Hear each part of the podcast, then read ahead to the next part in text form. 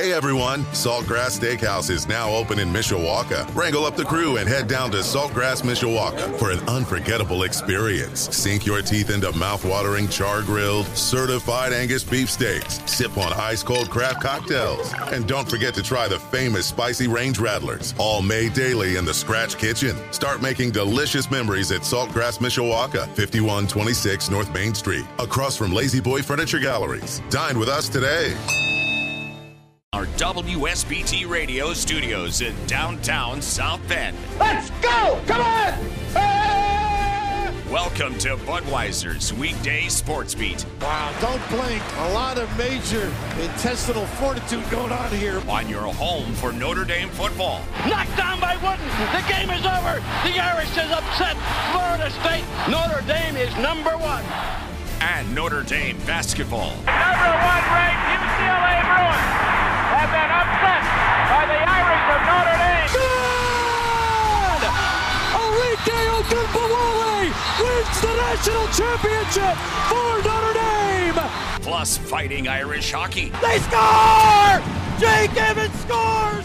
Notre Dame 3.7 seconds away from a spot in the national championship game. The NFL and Major League Baseball. Oh my gracious! How about that? Sports Radio 960 WSBT.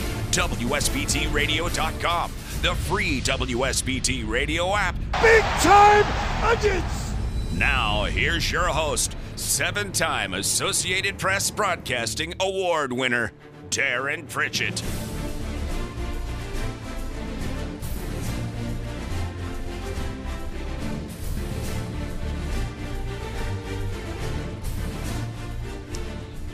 Well, good evening, everyone. Welcome back to the program. Kickstarting a brand new week. It's a week in which we do not have any more regular season college football. We're now off to the conference championship phase of the college football season. A week in which the Irish do not participate as an independent. We'll find out the college football playoff matchups and all the bowl destinations and opponents coming up on Sunday, although it sure seems like Notre Dame is trending toward the Gator Bowl in Jacksonville on December 30th against an SEC team like South Carolina. Boy, they're on a roll. Mississippi State, Kentucky, we'll have to wait and see. Hope you had a terrific Thanksgiving.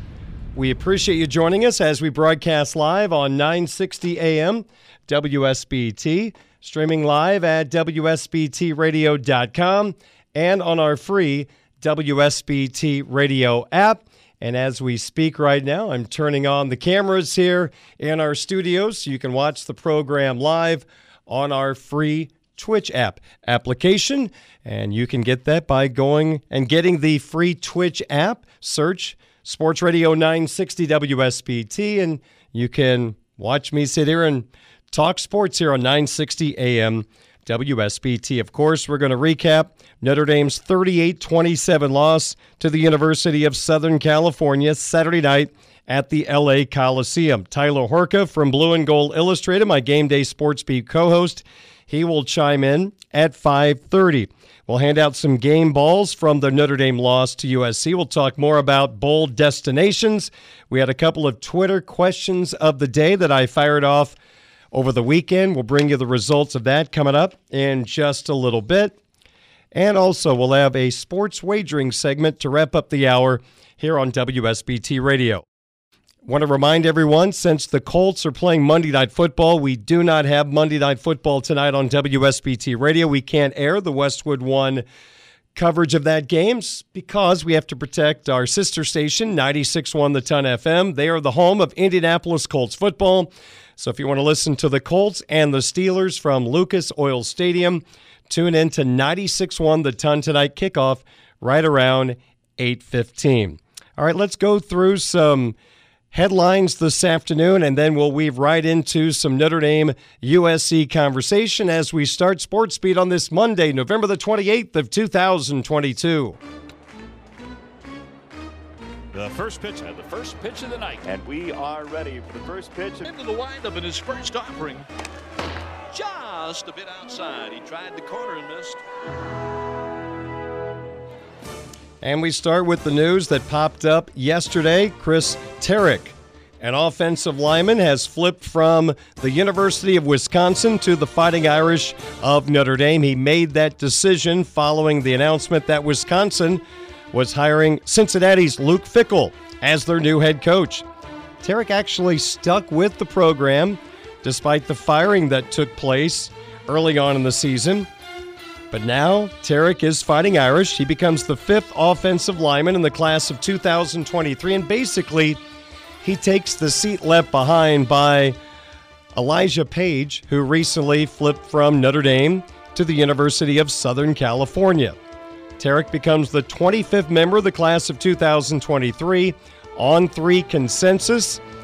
Has Chris as the 43rd best interior offensive lineman in the class of 2023, and regardless of position, player number 518 overall. For more on Chris Terek, make sure you check out our friends at Blue and Gold Illustrated, their website, blueandgold.com, with the latest on a flip from Wisconsin to Notre Dame. The Irish have now flipped five players during this recruiting cycle. Interesting note today Michigan backup quarterback Cade McNamara has entered the transfer portal. Now, he was a part of the class of 2019. Originally, he picked the Fighting Irish of Notre Dame before ultimately leaving and going to Michigan. Last year, McNamara, as the starting quarterback, led Michigan to the college football playoff. He threw for 2,576 yards, 15 touchdowns, six interceptions. Before the season got started, head coach Jim Harbaugh said that McNamara and J.J. McCarthy were going to take turns starting to begin the year. So McNamara started the opener, injured his leg, and McCarthy has taken Michigan the rest of the way, including how about the big plays that McCarthy came up with, throwing the ball down the field on Ohio State, who was all in on stopping the run early on, and McNamara, I should say McCarthy, burned them with those three long touchdown passes. J.J. McCarthy, a guy that grew up with Notre Dame gear all over his bedroom. But he's a five star quarterback for the Michigan Wolverines, and he's going to be playing in the Big Ten championship game against Purdue on Saturday, and then be playing in the college football playoffs. Maybe as the number two seed if they take care of business as they should against Purdue. So, an interesting name to throw into the hopper if Notre Dame decides, and we assume they will, and adding a transfer quarterback this offseason, McNamara is an interesting choice since Tommy Rees is very familiar with McNamara during the recruiting process that ended up having McNamara leaving the Notre Dame class for Michigan. National news today Hugh Freeze reportedly is going to become the new head coach at Auburn after a successful run at Liberty. He became the Liberty head coach after some away from the field issues when he was the head coach at Ole Miss from 2012 through 2016. Freeze takes over an Auburn program that, of course, has to deal with Alabama in state every year. The Iron Bowl. Well, Hugh Freeze at Ole Miss beat Nick Saban and Alabama in back to back years. So Hugh Freeze is going to become the new head coach of the Auburn Tigers. Notre Dame basketball news Marcus Hammond is a game time decision for Wednesday's game against Michigan State, according to CBS Sports basketball insider Jon Rothstein. And he is reporting that Hammond, who has not played this year, is a game time decision for the Spartan matchup. He would be a great addition for that game. Notre Dame has been going basically one player down their bench. Hammond would make it two as they take on a Spartan team that is 5 and 2 on the season, including a victory over the Kentucky Wildcats down in Indianapolis a couple of weeks ago. And one other note to pass along boy, he was so good for the Chicago White Sox for so many years. Jose Abreu, the 2020 AL MVP, is signing a three year deal worth around $60 million to join the world champion Houston Astros. Abreu, after a slow start to 2022, ended up hitting 304 with a 378 on base and an 824 OPS. He's 35 years old, so they're paying for past performance. But the White Sox are going to watch Jose Abreu play against them on opening day, and Abreu will take the spot of Yuli Gurriel, who has been the Astro first baseman. So Jose Abreu, a Houston Astro. You'd like to have him back if you're a White Sox fan, but not at three years, $60 million. That's a lot of cash for an age 36, 37, and 38 year old first baseman slash designated hitter. So those are some of the news and notes from the sports world today. Now we transition to the Notre Dame USC game at the Coliseum Saturday night, a game that was right here on WSBT Radio with Paul Burmeister and Ryan Harris on the call from the historic LA Coliseum. Well, the Trojans beat the Fighting Irish 38 to 27. USC just always seemed to keep them an arm length away in the game. There was never a moment where I felt like Notre Dame has got the momentum. They're back in it. Maybe that one moment you could argue it's 17 7 at halftime. The Irish are going right down the field to start the third quarter, a chance to close maybe to within 17 14. But it looked like a mishandled RPO between Drew Pyne and the running back. The ball hits the turf. USC recovers, and that just seemed like a massive missed opportunity for the Irish offense that was rolling against that USC defense. Didn't work out, unfortunately. And Notre Dame from there never caught up, losing the ball game to the Trojans 38 to 27. After the ball game, Fighting Irish head coach Marcus Freeman on the 11 point loss to their rivals from Southern California. Um, as I just told the team, you know, I, am sure everybody's disappointed from me on down, and, and um, you know, you really you want to see how you compare against a team like that when you're playing at your best. We didn't play at our best. A couple self-inflicted wounds. Ability, we turned the ball over twice. Um, the turnover on downs in the first half. You know, and defensively, we didn't stop them. We didn't stop the run. You know, for them to rush for 200 yards, man, that, that that's not a formula for success. So um, they're a dang good football team, um, really good. Uh, you know, we have a really good football team, and that's just the disappointment. You want to see when two really good football teams both play really well. You want to see what the outcome is. But um, take our hats off to them, and uh, you know, wish them all the best let's take a look at this ball game from three different storylines. Number one, the Irish did not control the line of scrimmage like they needed to to win this football game. Honestly, USC won on both sides of the football, which is extremely surprising to me. Had you told me the USC offensive line would have won that battle against the Irish defensive front, okay, I would have bought that would not have believed coming into the game that the USC defensive line would win a lot of matchups against that Fighting Irish offensive line who has been playing so well the last two months. But the Irish did not win that line of scrimmage battle Saturday night. And as we know from Marcus Freeman, this program is built on winning the line of scrimmage battles, and it did not happen against USC. The avenue to victory for Notre Dame was running the football early, often, and effectively. I can't believe I'm going to say this. I wouldn't have guessed this in a million years before the game, but USC ran for more yards than the Irish in this contest. That's a bad formula, and the formula ends up resulting in a 38 27 defeat. The Irish, 26 carries, 90 yards, 3.5 yards per carry, and a touchdown. You take away the sacks, they were right around three yards a carry. Estime nine, actually, I should say Estime six carries for 43 yards, never got rolling. Logan Diggs, 12 for 34. Chris Tyree, a couple of carries for 24 yards. But the running game just was not there. Meanwhile, USC, 39 carries for 204.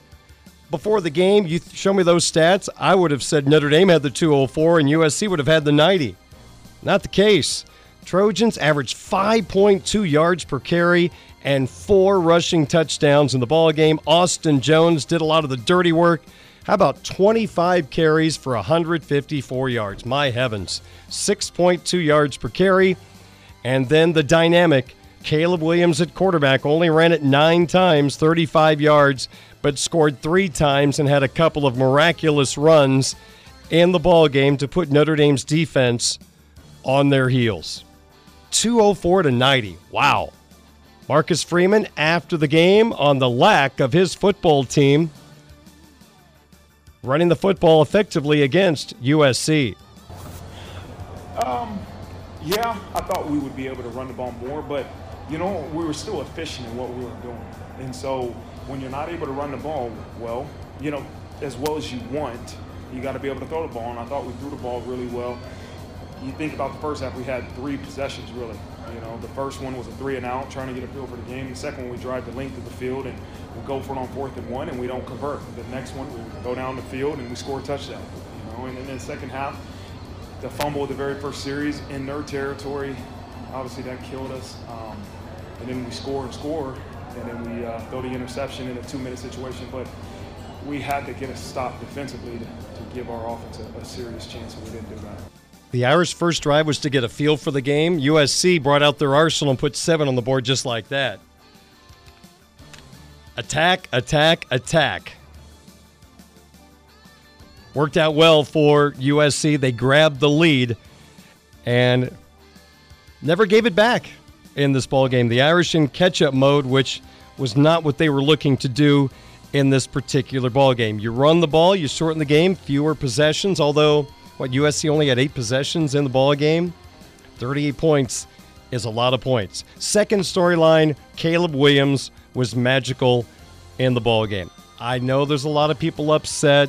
There's pictures on social media. He had some a phrase put on his fingernails that were painted that were toward Notre Dame. That's his choice. Let's don't stoop to his level. And I'm not going to use that as a way to try to diminish what he did in the ball game. Made a bad choice on what he put on his fingers, but otherwise, 18 of 22 throwing the football for 232 yards and a touchdown. 35 rushing yards don't sound like a lot, but his ability to spin away from traffic, keep plays alive, that 19 yard run he had, it was actually 81 yards of running to pick up 19 yards. He was the difference maker truly the difference maker. And that separates a lot of really good football teams from great football teams. When you have a dynamic quarterback that causes the opposition headaches. And Caleb Williams is one of those few dynamic elite guys in college football. Now, we cannot stress enough that Notre Dame was put in a tough spot before this game started. We knew Cam Hart was questionable in this game with a shoulder. He came out of the tunnel with a sling on his right arm, not available for the game. But the big surprise, you could argue Tariq Bracy has been as consistent as anybody on the football team. He's your nickel corner. He did not play with a hamstring. We did not know about that injury. And I got to be honest with you, that probably would have changed my score prediction had I known Bracy was not going to play. You don't have Hart and you don't have Bracy against this team. That's tying a hand behind your back. That's very, very difficult. I'm not going to make excuses because that's why you have 85 scholarship players. You got to have depth, but we've got to be honest. Losing those two guys, and then you have to rely on guys like Mickey and Henderson more in this game put a lot more stress on the rest of the football team. Tough, tough break. Here is Fighting Irish head coach Marcus Freeman on defending or attempting to defend Caleb Williams. You just you see it happen over and over all year. You know his ability to feel pressure, um, to spin out of it. We told our guys he's going to spin, he's going to spin, he work upfield. He's elusive, man. He's got huge legs. He's like a running back back there at times, but he's got an arm of a great quarterback. You know, he's really difficult to, to bring down. Um, you know, and, and uh, he's a special player. Probably going to win the Heisman Trophy with C.J. Stroud and the Ohio State Buckeyes getting thumped by Michigan. Opened the door for Caleb Williams to win the Heisman. And with what he showed against Notre Dame, some of those flashy plays, you have a feeling that Caleb Williams is going to win a Heisman and another Lincoln Riley quarterback wins the Heisman Trophy. You play for Lincoln Riley, you're going to win a lot of games, you're going to throw a lot of touchdown passes, throw for a lot of yards, and probably pick up a lot of hardware. He's got things rolling with his offense. And he gets difference making quarterbacks, and that makes, pardon I say, a big difference. A big difference. Notre Dame's last difference making quarterback was Brady Quinn. That's 16, 17 years ago. Turnovers killed Irish momentum in this game, down 17 to 7. As I mentioned, you get the ball to start the second half, you're driving, and then the Drew Pyne fumble ends that. Was picked off later in the game. The game was kind of over at that point. So USC committed four turnovers all year. They're one of the best in the country taking away the football. Everything pointed in their direction in this game. They had the better playmakers. They won the turnover margin. They won the line of scrimmage. And when you lose all those, it's tough to beat a really good football team on the road. End result, Notre Dame is 8 and 4 after the regular season roller coaster ride ending with USC beating the Irish 38 to 27. More on this game coming up including a different point of view. Tyler Horka, the Notre Dame football beat reporter at Blue and Gold Illustrated, blueandgold.com, will join me coming up next on Budweiser's weekday sports beat on your home of the Fighting Irish Sports Radio 960 WSBT.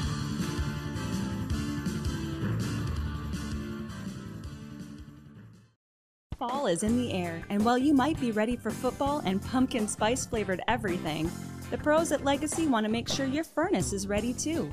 Annual tune ups help keep your furnace running safely and efficiently when you need it most. Visit Legacy.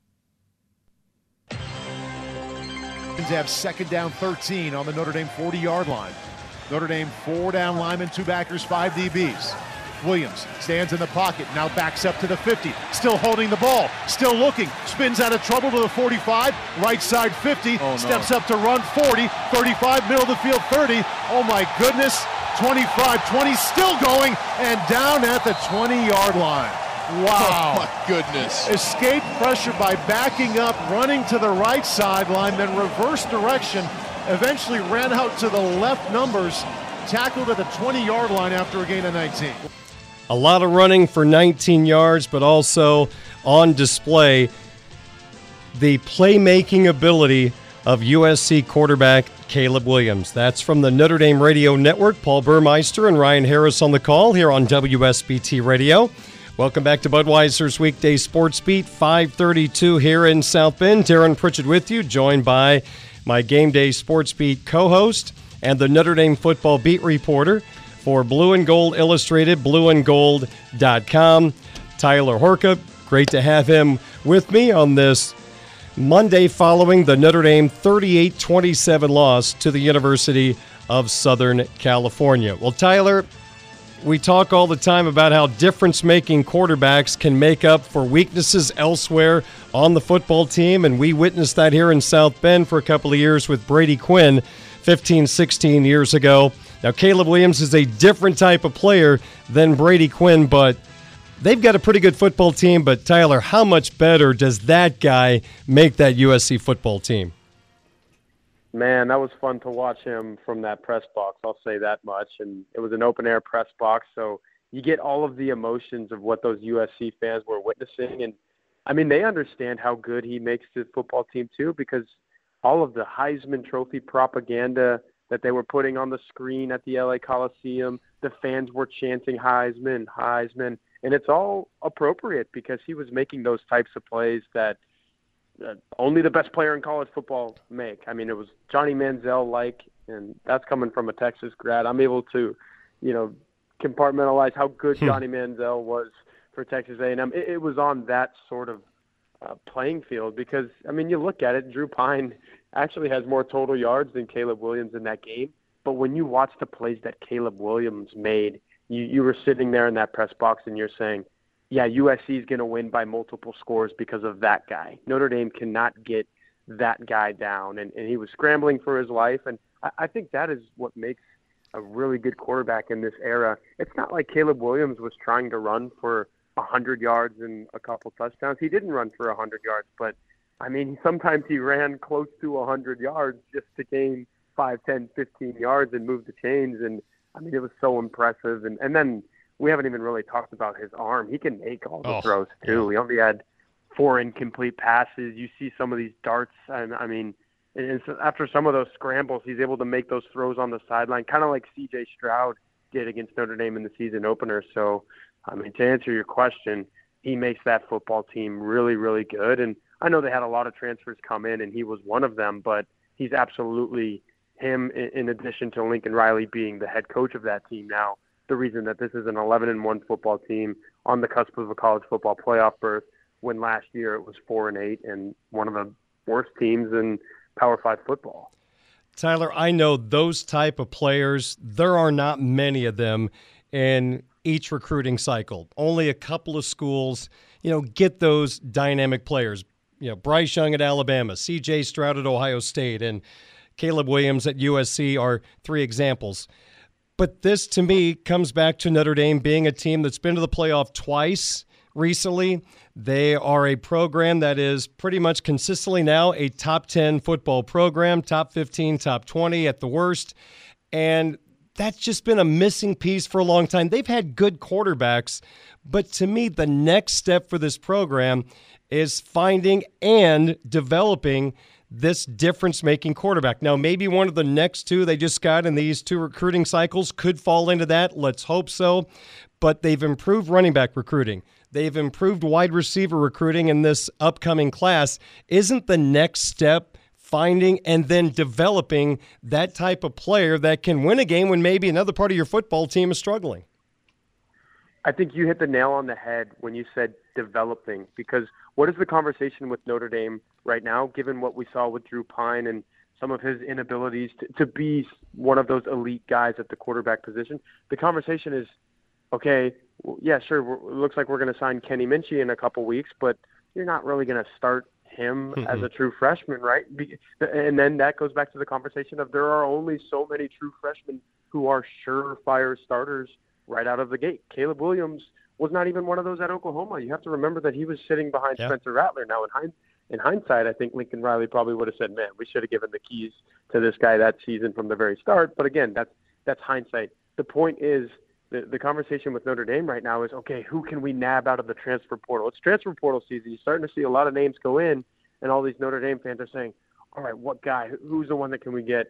Who can start for this team in 2023 and and kind of up?"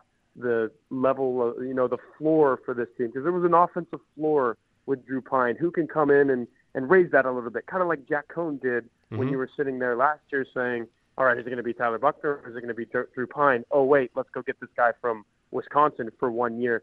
But that all goes back to the word that you said with developing. You don't develop a grad transfer who's only going to be with your program for one year as a bridge guy.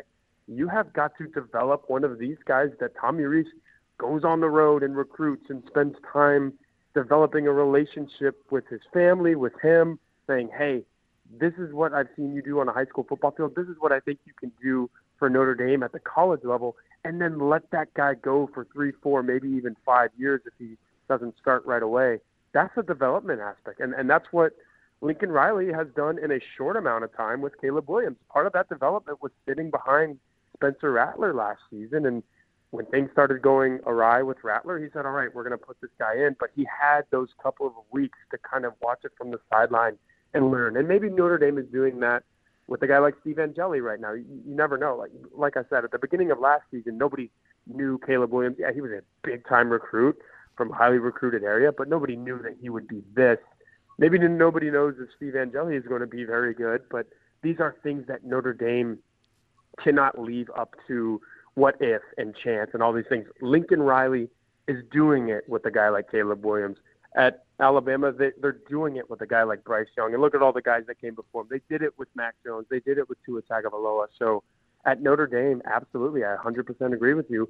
they have to get to a point where they actually do it with these quarterbacks. They have to recruit a guy, bring him in, and watch him blossom and become one of the better quarterbacks in college football. Because until they do, they're not only going to miss out on the college football play. If they, if they get there, they're not going to win college football games, college football playoff games, because yeah. we've seen that. We've seen them lose to the better quarterbacks.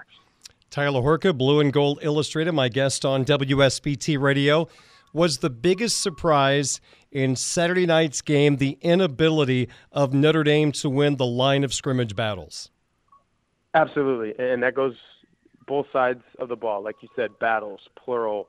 Notre Dame couldn't run.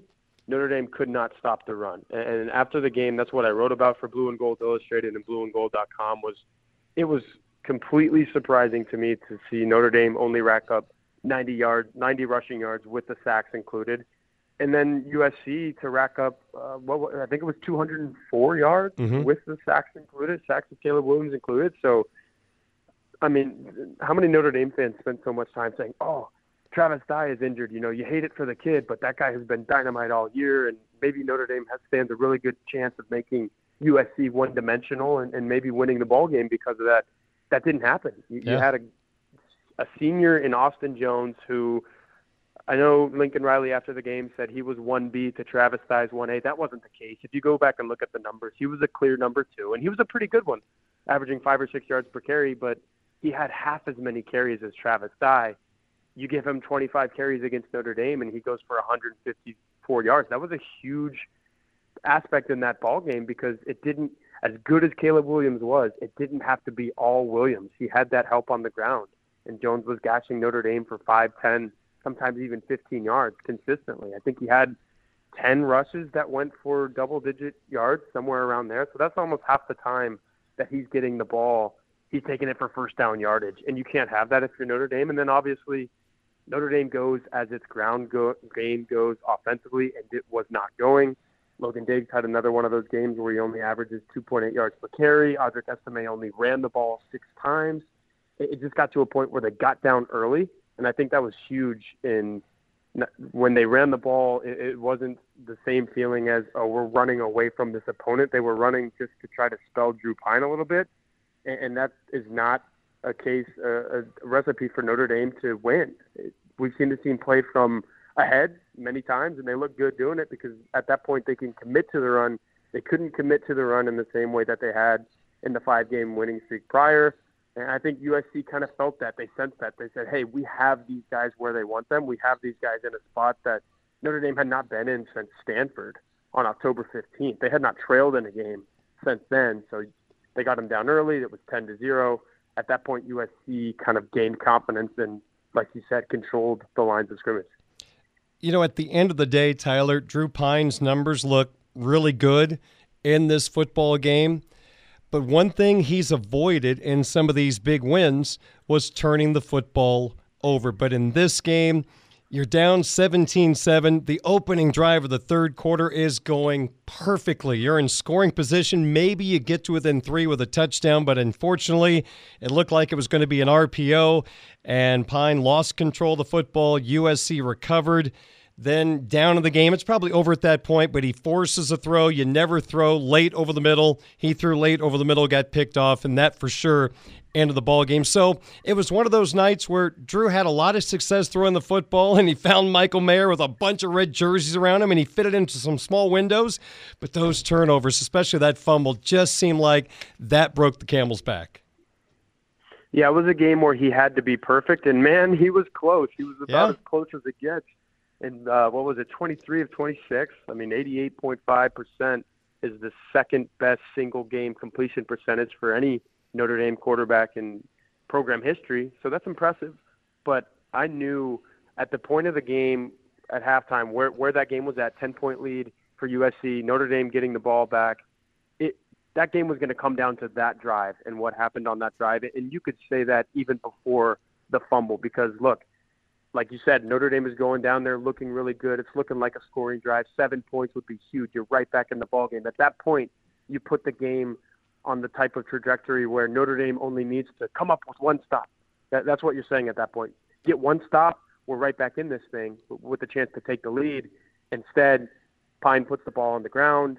The USC offense goes out. Probably a deflated Notre Dame defense trots back onto the field because you're sitting there saying, "Oh man, now we're still down 10. It looked like our offense was going to give us a little bit of a cushion to, to be able to play and say, hey, we only need that one stop.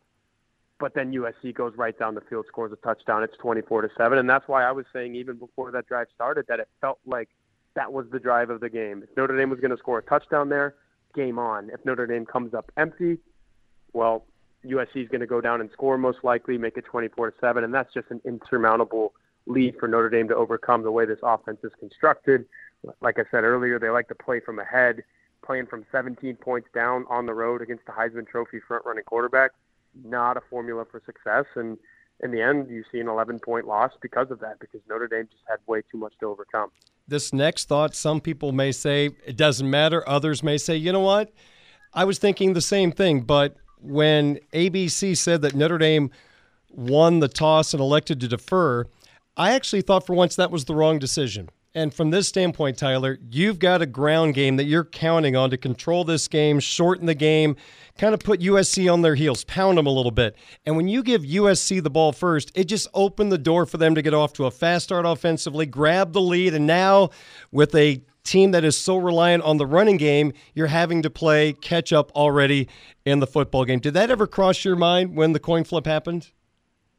Yeah, it absolutely did, and kind of caught me by surprise. One, because Notre Dame actually won a coin toss. I don't know the numbers hmm. on this, but it seems like they they lose every single week.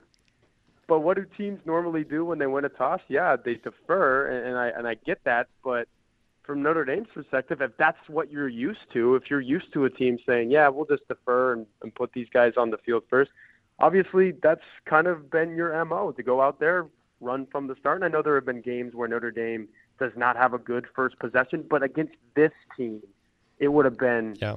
huge if they're able to just kind of set the tone for clock management. Because what did I say uh, on our show Saturday, and I wrote about it at blueandgold.com in the Hey Hork article that we discussed. Mm-hmm. This game was going to come down to time of possession. I thought if Notre Dame wins time of possession, they've got a chance to spring an upset. If they don't win time of possession, well, that just means the Heisman Trophy frontrunners on the field more than your own offense, and that is not a very good thing if you're Notre Dame. And what happened in the end? I think it was about 35 minutes to 25 minutes USC's favor time of possession, and that I mean, if you told me before the game that those would be the numbers, I would have said USC by 17, maybe USC by 21. So, I mean, it's to, to keep it within 11. Of course, Michael Mayer gets the garbage time touchdown there, but that, it would have been a 17 point loss around there if not for that. So, yeah, I absolutely agree with you. Notre Dame probably had a chance to say, hey, let's just take the ball here. Maybe we ground out some clock at the least. At the most, we ground out clock and we go down, score seven nothing. We have the game in our control. Didn't happen that way. USC's on the field, and boy, they made that first drive look easy. At that point, I'm I'm thinking if this is going to be the case throughout the rest of the night, and it was, Yep. It's a long night for Notre Dame, and that's what ended up happening. Tyler, no matter what, it was going to be a tough night for the Irish defense taking on this USC offense. We knew Cam Hart may not play, and that ended up being the case. We mentioned on game day on Saturday a picture of him on the field with a sling on his right arm, but we did not know about TaRiq Bracy not playing in this game, out with a hamstring, arguably, despite all the dramatics from Morrison. Bracy maybe has been your most consistent member mm-hmm. of the secondary this year. No Hart, no Bracy. That means more Mickey, more Henderson. That means probably a lot more headaches for that Fighting Irish defense, and that turned out to be the case. No, there were a lot of headaches, and I mean, Jaden Mickey is he's going through the growing pains. He was going through the growing pains even before this game, and then you throw him on the field as a starter against an offense that throws the ball as well as any in the country. They went at him a little bit, and you know, he's playing that soft off the ball coverage. You, you see Benjamin Morrison way closer to the line of scrimmage pre-snap. You see Jaden Mickey playing a little bit off because I think that's just where he's at in his development sure. right now. He doesn't have the confidence or the reps to be able to say, "Hey, I can play press and stay with this guy even if he runs a go." So he was playing off a little bit. There would be some third and medium situations for USC, and they said, "Hey, just go run a stop route on this guy just past the sticks and I'll hit you and we'll move the chains. And that's what happened for for USC against Notre Dame. And absolutely, I mean, TaRiq Bracy has been so good all year. Notre Dame played so much nickel in this game. As I, you know, we said on Sports Beat uh, on the on the pregame show that that would be the case. Notre Dame was going to have a lot of five defensive back looks all year. When that's the case, you usually see Tariq Bracy in the slot. You've even seen him covering out wide. When this was when that was the case versus USC, you don't have that guy, and you don't have, like you said, Cam Hart, your senior cornerback, who's started so many games in the last two seasons, has been a steadying pre- presence, and could have done some things in that game that Jaden Mickey just couldn't do. I mean, that, that that's the definition of being shorthanded against a really good offense. When you're missing two of your best cover guys for, for a game like that, it was not very good news from the start for Notre Dame. So we'll wrap up with this. Are you okay with the possibility of spending a little time maybe in Jacksonville December 30th, Notre Dame and the Gator Bowl against an SEC team? It seems like that's the direction we're headed. Yeah. Yeah, I would have liked it to have been the Holiday Bowl, but it, it seems like it's the Gator Bowl. Um, California, Florida, two really good options if you ask me. And I think, as my coworker Todd Burlage said at blueandgold.com today on an article on our website, there's a there's some intrigue in Notre Dame going against an SEC opponent. Now it's not going to be one of the top tier ones, but I mean I, I saw some of the bowl projections that my coworker Patrick Engel posted today, and Mississippi State you get the Mike Leach effect. Hmm. I think I even saw one for Ole Miss. You, there's Yeah. been a lot of drama with with Lane Kiffin lately. Uh, Shane Beamer, South Carolina is one. I think that, that that might be where it's trending the most. Maybe Mississippi State or South Carolina. I think they've had a pretty interesting year. So I think you're going to get a good matchup. I think all of those teams are eight and four. Notre Dame's eight and four. Uh, it- it'd be a pretty good barometer to see if Notre Dame can go out against a pretty evenly matched team and take care of business. Because I think they got a good chance of beating all of those teams. But you know the craziness of bowl season. You just have to actually go out there and do it. So what's on the docket the next couple of days? You're writing at Blue and Gold Illustrated, blueandgold.com. Yeah, I'll tease something that I was just actually working on right before you called and we did this segment. Tomorrow is the anniversary of Brian Kelly and all of that stuff that that went down a year ago to the day last year when it was first reported that he would be leaving Notre Dame after 12 years and going to LSU. I think it shocked a lot of people. I certainly wasn't ready for it, and that's what I'll tease.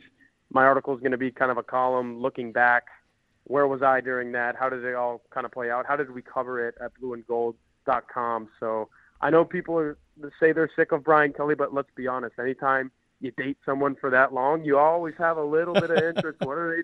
What are they doing now? What do I need to keep my eye on? So it's it's kind of fun to go back and look because I think Notre Dame fans like the position they're in now with Marcus Freeman, and they've moved on from Brian Kelly. So at this point, you know, you're at that point in the in the breakup where you can say, yeah, I, I can fathom, I can muster this and, and read this and and do it without, you know, punching my screen or whatever device you're reading it on. So it's it should be a pretty good one. I, I I would like all Notre Dame fans to read it. You know, actually, I think Brian Kelly has a thought on the job you did with this interview tonight. I'm in favor of uh, execution.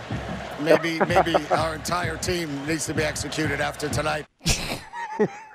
I like how you had that one queued up and ready to go. Uh, just it just happens to stay on my screen for some reason, just a fingertip away. Never can get enough There of it. go. And as we let me close with this because I saw a couple of Cincinnati people saying today that Luke Fickell turned down Notre Dame last year before Freeman got the job.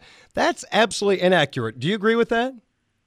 I agree with that. We we did not hear Okay. anything of the sort at blueandgold.com. We have some pretty good sources.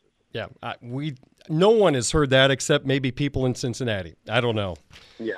Yeah. All right. Well, we will wait for the bowl destination, and uh, we'll we'll talk to you again soon. Here, always appreciate your time and your analysis, and safe travels back to South Bend.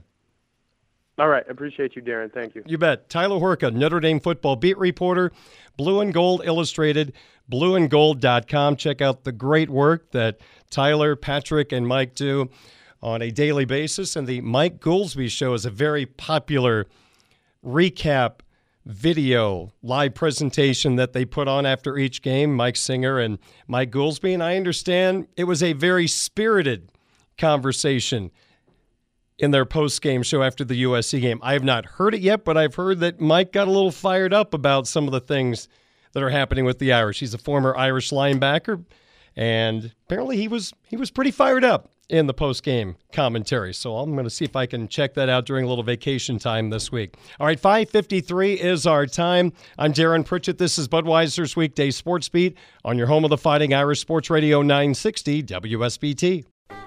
In 1922, we began broadcasting under the call letters WGAZ, the world's greatest automotive zone.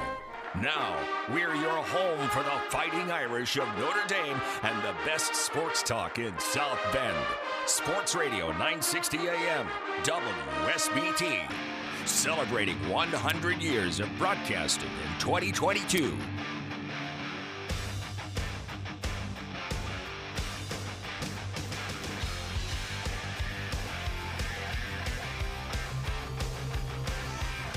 Five fifty-eight on your home of the Fighting Irish, Sports Radio 960 WSBT. Great to have you on board on this Monday. Darren Pritchett with you. Again, we were just talking about this in the last segment. There was a couple of Cincinnati-based stories that Luke Fickell turned down Notre Dame to go back to Cincinnati, and that maybe he would only leave for the Ohio State job. Well, he took the Wisconsin job, but as Tyler Horka and I just talked about, as far as we know, our sources, that was not the case that Luke Fickell turned down Notre Dame. If that happened, it was kept beautifully secret, but I have a feeling that was not the case. Hey, a salute to the Purdue Boilermakers. What a weekend for Matt Painter's basketball team. They got a lot of young guards on that team, but boy, did they show up big out in that Phil Knight Invitational as they took down Gonzaga. I mean, they put it to them 84 66. And how about yesterday beating the Duke Blue Devils 75 to 56? The Boilermakers are off to a dazzling 6 0 start. That Smith kid's going to be a, a dynamic player for the Boilermakers for many, many years to come. And with that victory by Purdue over Gonzaga and against Duke, Purdue jumped up 19 spots in the AP poll from 24 to 5 and got eight first place votes. In the coaches poll, Purdue got three first place votes, and they jumped up 18 spots from 23 to 5. So the top five in the AP poll Houston, number one for the first time since Phi Slamma Jamma was the thing. Guy Lewis Hakeem Olajuwon, Clyde Drexler, and the Houston Cougars never could win that championship, but they're number one with Texas 2, Virginia 3, Arizona 4, Purdue 5. From the Big Ten, Indiana is number 10. You've got Illinois 16. Notre Dame's next opponent, Michigan State, dropped eight spots to number 20 and Maryland very quietly having a really good year. They are 6 0, 22nd. Ohio State is 25th. The Big Ten lost a lot of really good talent, but they brought in a lot of outstanding freshmen. And I know it's November, it's not March, but the Big Ten looks as strong as ever right now, maybe even stronger than a lot of the prognosticators believe. The ACC is a little thin on the ranking side as they have Virginia 3, Duke 17, North Carolina 18. In fact, Carolina, the worst drop ever by a number one team. They fell from number one to number 18 in the AP poll after a couple of losses. And up next, they go to Indiana to take on the Hoosiers in the Big Ten ACC Challenge. And if you didn't heard this, if you've not heard the news, this is not a big surprise with ESPN losing any rights to Big Ten games. The ACC Big Ten Challenge will come to a close after this season. In 15 seconds, a lot more headlines coming up in our Sports Beat update. Then back to talking more about Notre Dame and USC. Budweiser's weekday Sports Beat from Sports Radio 960 WSBT South Bend.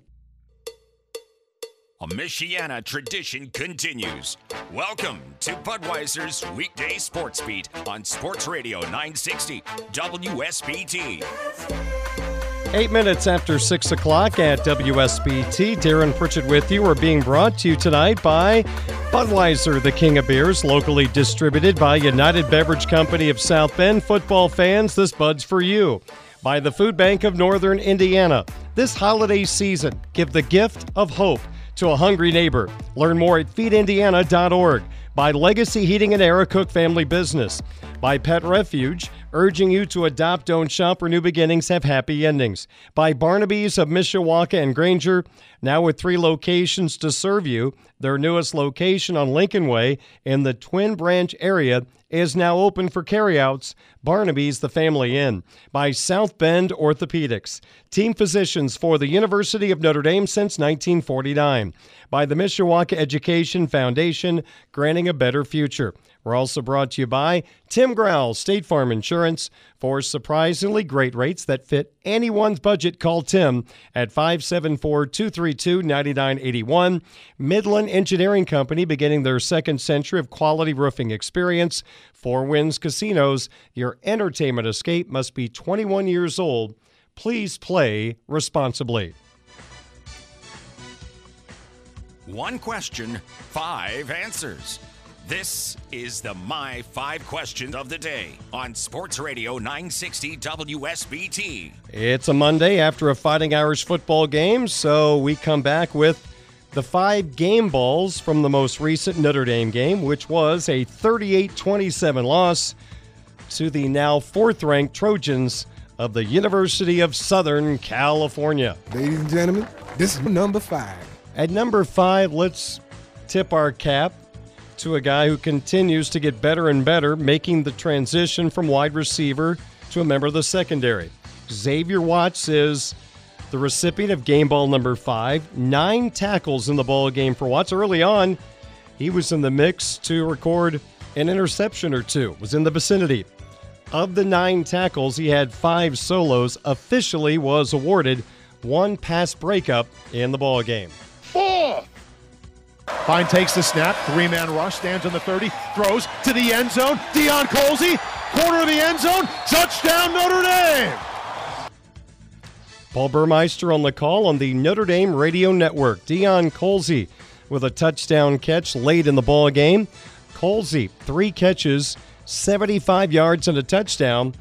Even though limited opportunities this year, he was kind of that guy that would come through with a third down catch the last couple of weeks. Well, he came up with a touchdown in this game against USC. Colzie, three catches for 75 yards. He had a total of three catches over his last two games combined. Good work by the sophomore wide receiver, Deion Colzie.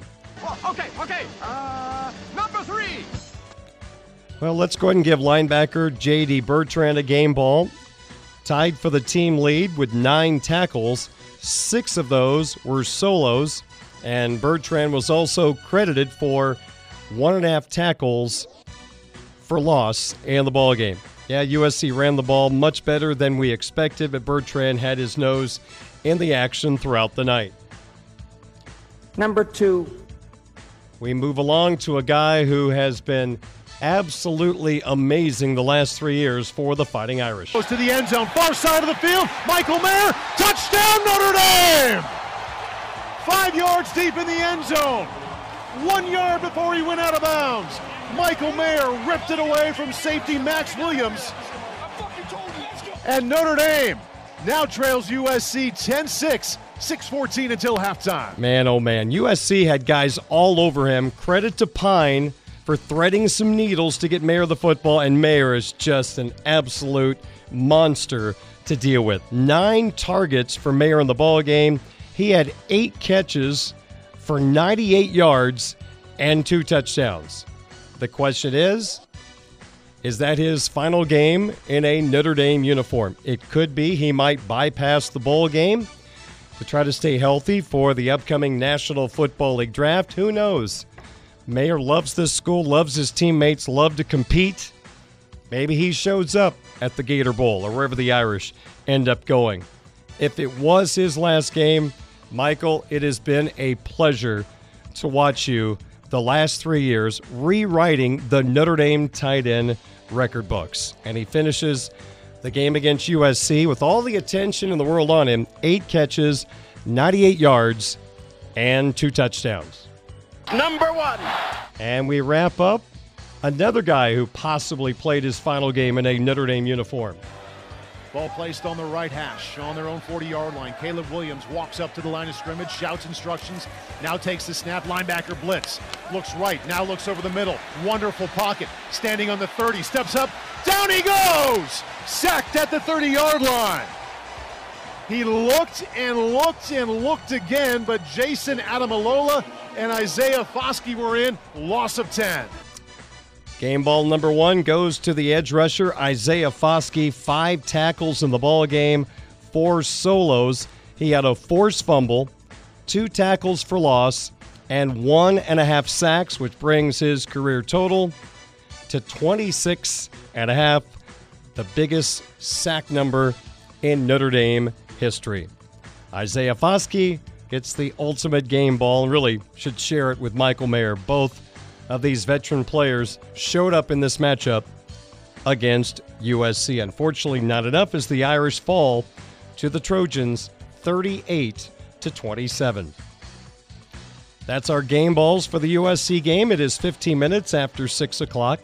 Coming up next, Irish head coach Marcus Freeman on the difficulties his defense had trying to stop Caleb Williams and the USC offense. Also, the impact of Drew Pyne's fumble on the contest. Plus, we'll take a look at some bowl possibilities again.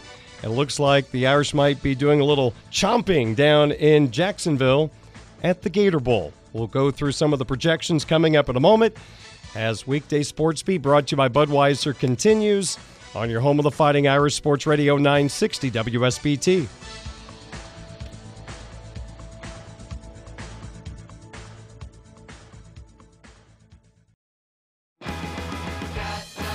Listen to Budweiser's weekday sports beat live or on demand with our free WSBT radio app. Just search WSBT Radio in the App Store and Google Play.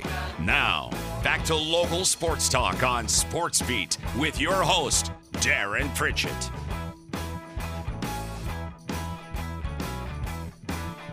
Twenty minutes after six o'clock on your home of the Fighting Irish of Notre Dame.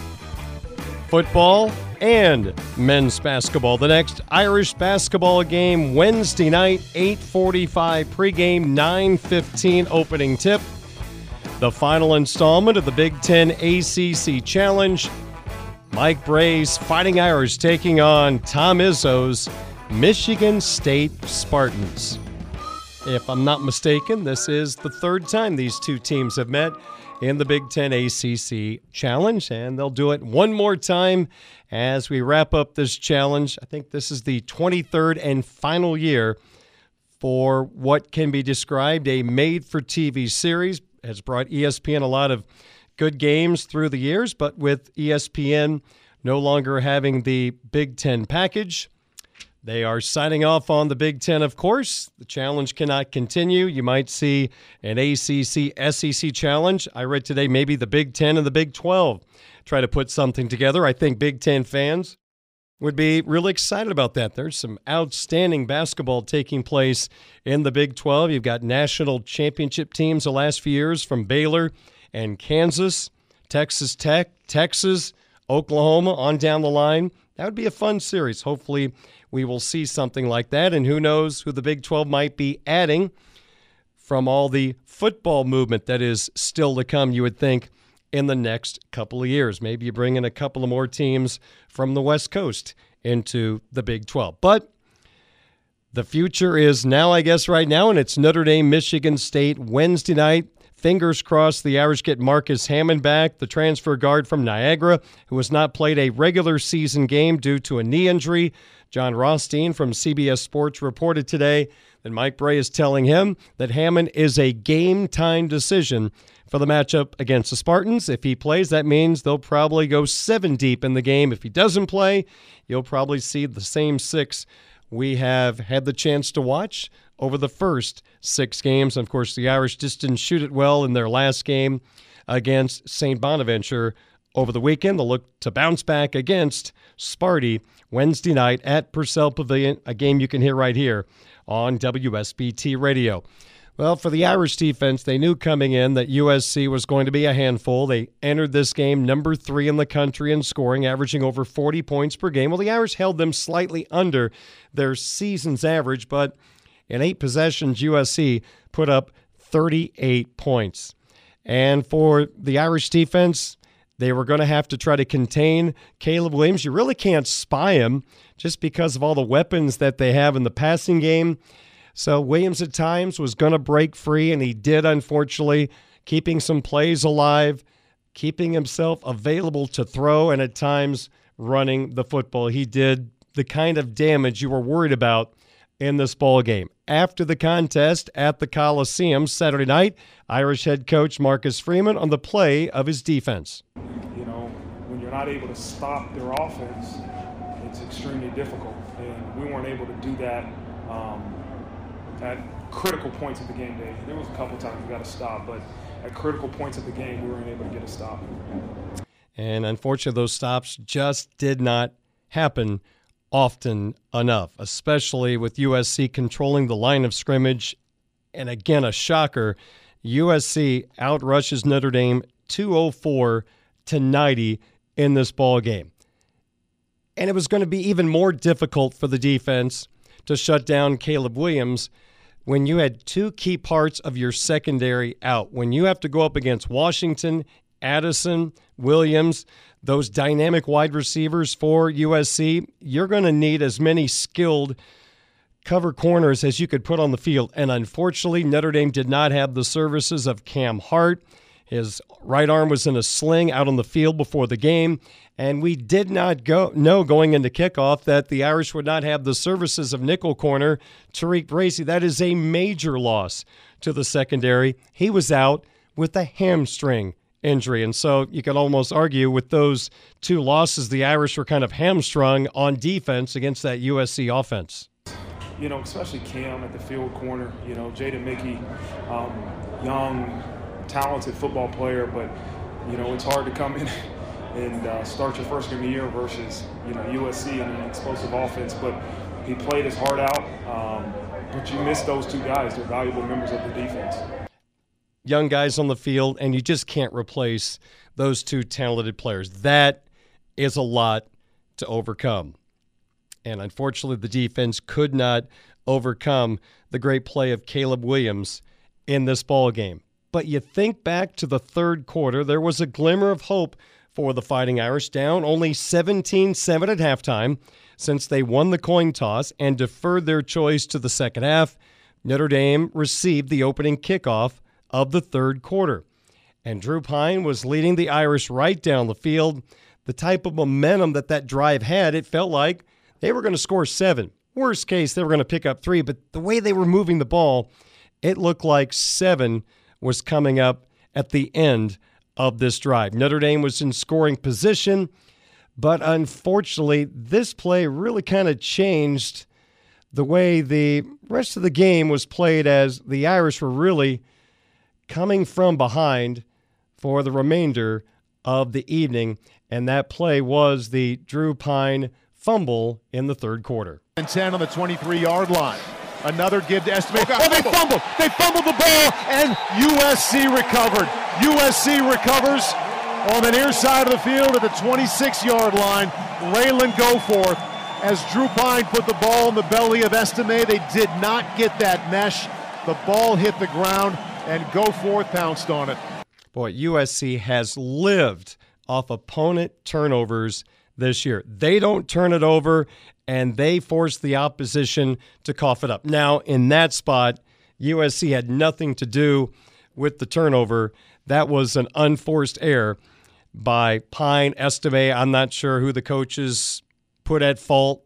Whatever the case may be, the ball went on the ground, and that drive that looked so promising and it would have put a a big jolt into that Irish sideline and maybe put a little nervousness into the crowd at the Coliseum. Instead of it being 17 14, Notre Dame turns over the football, and USC's offense went back on the field, took control of the ball game, and, and really never gave the Irish much hope the rest of the ball game. After the contest, Marcus Freeman on how that fumble changed the ball game. Yeah, it's a 10 point game at the time. We get the ball, um, we're driving downfield, and I think we're on in between the 20 and 30, and you know we're rolling. And QB and, and running back exchange, and those are those can't happen.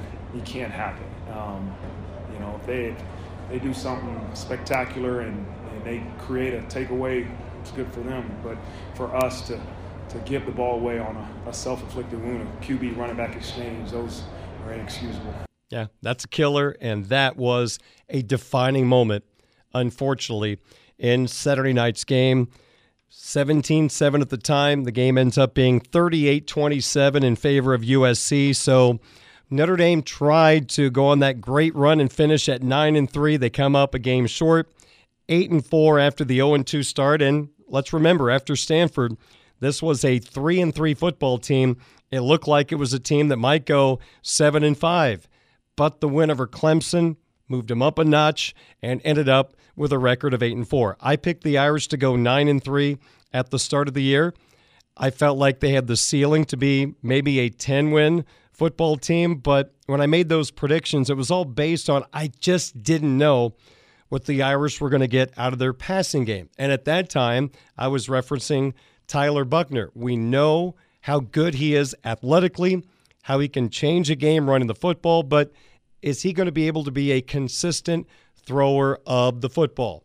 That's why I was hesitant to go any better than 9 and 3. Now we never truly got to see what Tyler Buchner can do, getting injured in the Marshall game. And I didn't pick nine and three based on the fact I thought Drew Pyne was going to be coming in to start the rest of the year. That's what happened. But I think this football team is more talented than eight and four. But with the way things worked out, when you lose to Marshall and you lose to Stanford, they're kind of an eight and four football team.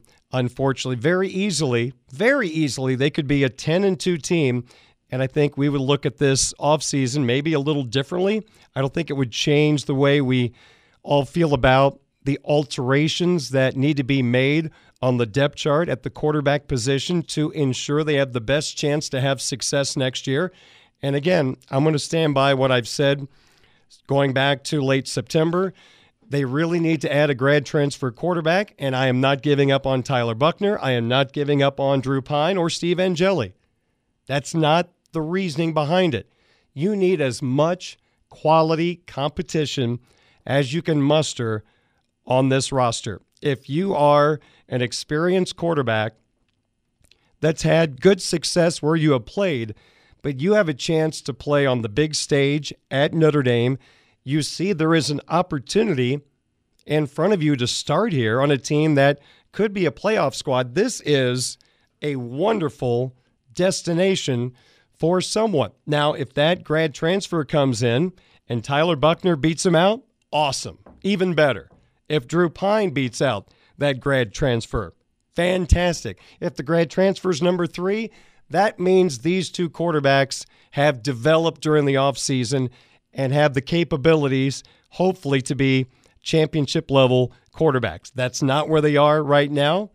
But just because you bring in a grad transfer that doesn't mean I'm giving up on the guys on the roster currently. But based on what we have seen, there needs to be an extra body on the depth chart that can not only compete, win the job, and play at an extremely high level. You need as many dynamic football players as you can find at all positions on the football team. And the Irish, right now, for what we know, don't have that dynamic guy they can count on. Maybe Tyler Buchner develops into that guy. We know he can run the football and change a game that way. Can he be a guy that completes 63, 65% of his passes and get the ball downfield and play action? You know, unfortunately, we don't know that based on the injuries that he has gone through, including this year, the left shoulder injury. If he is that guy, and again, you bring in the grad transfer, no harm done.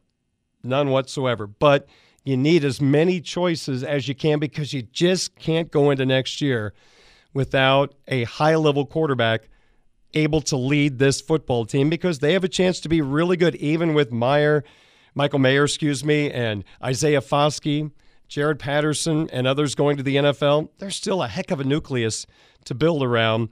And you got some really interesting wide receivers coming in next year in the class. I'm not sure if they can be developed and put on the field right away. That's not been the norm, but maybe that will be the case next year. But if you're going to have those guys ready to go, you better have a guy that can get them the football consistently. This is going to be a fascinating offseason. The transfer portal, Cade McNamara, the old Notre Dame commit who flipped in Michigan, just went into the transfer portal today. That's intriguing. There's some interesting players that are going to be out there. We'll see if any of them fit what Notre Dame is looking for. I mentioned some bowl possibilities. Let's run down some of the things that the experts, we put those in quotation marks, that break down the bowl possibilities each week. And I've jotted down a few, and most signs point toward Notre Dame going to the Gator Bowl in Jacksonville, which is December 30th, a 3:30 kickoff. The Sporting News has Notre Dame taking on Ole Miss. I'm just not seeing that. I think Ole Miss is going to be farther up the SEC pecking order, but Lane Kiffin against Notre Dame, yeah, that would be quite interesting. Also, CBS Sports and Action Network, they have Notre Dame taking on Mississippi State in that game down in Jacksonville. Mississippi State, an 8 and 4 football team, 4 and 4 in the SEC. They wrapped up the regular season by winning their rivalry game, the Egg Bowl, winning in Oxford over Ole Miss 24 to 22. Will Rogers, he is a guy that leads that powerful passing attack that Mike Leach runs.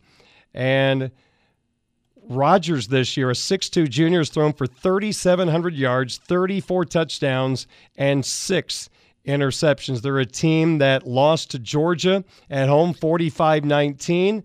They lost to Alabama 30 to 6. They lost to Kentucky 27-17 and a road loss to Brian Kelly and LSU 31 to 16. Their best win, their most recent game against Ole Miss. Also, a handful of people have Notre Dame going to the Gator Bowl taking on South Carolina. Both of ESPN's analysts and Athlon has Notre Dame taking on South Carolina who has two of the more impressive wins late in the year. After losing at Florida, an average SEC team, the Gators beat them in Gainesville 38 to 6 on November 12th. 7 days later, the Gamecocks at home hammered Tennessee 63 to 38. Spencer Rattler in that ball game, the transfer from Oklahoma he had a 438 yard, six touchdown performance. Then last Saturday, South Carolina won their rivalry game for the first time in seven years against Clemson. South Carolina won 31 30. Rattler, 360 passing yards, two touchdowns, and two interceptions. He has not had the big year people hoped in Columbia 16 touchdown passes and 11 interceptions, but he saved some of his best ball for two of the bigger games, beating two top 10 teams at the time, Tennessee and Clemson. So maybe it is Notre Dame against South Carolina in the Gator Bowl, but it looks like Notre Dame versus the SEC. 636 at Sports Radio 960 WSBT. What an amazing fall for Bethel Pilot Sports. This is the Budweiser's weekday sports beat Twitter question of the day from Sports Radio 960 WSBT. I'm Darren Pritchett, 640 at WSBT. Let's do a quick segment here. Our Twitter question of the day is from two questions I posted yesterday on my Twitter account at 960 SportsBeat. The first was, what was your biggest takeaway from the Notre Dame 38 27 loss to USC? I offered four options. Number one, lack of a running game. Number two, inability to stop the run. Number three, need more offensive skill. Choice number four, the Irish were outcoached. A lot of voting on this question. Might have been our most popular question of the year. Tied for third was lack of an Irish running game and the Irish being outcoached. That got 7.1% of the vote. Second place, need more offensive skill, 22%, and a runaway winner, inability to stop the run at 63.7%. The second question, Notre Dame started the year 0 2, finished 8 4. What best sums up your feelings about the Irish regular season? Fourth in the voting at 2.9%. The season was a failure. Third place, a solid season, got 16.5%. Disappointing season, got 32%. And winning Good finish after a bad start, 48.5%. We thank you, as always, for voting on Twitter on my account at 960 SportsBeat. Sports wagering next, 642 at WSBT. Hey everyone, Saltgrass Steakhouse is now open in Mishawaka. Wrangle up the crew and head down to Saltgrass Mishawaka for an unforgettable experience. Sink your teeth into mouth-watering char-grilled, certified Angus beef steaks. Sip on ice-cold craft cocktails. And don't forget to try the famous spicy range rattlers, all made daily in the Scratch Kitchen. Start making delicious memories at Saltgrass Mishawaka, 5126 North Main Street, across from La-Z-Boy Furniture Galleries. Dine with us today.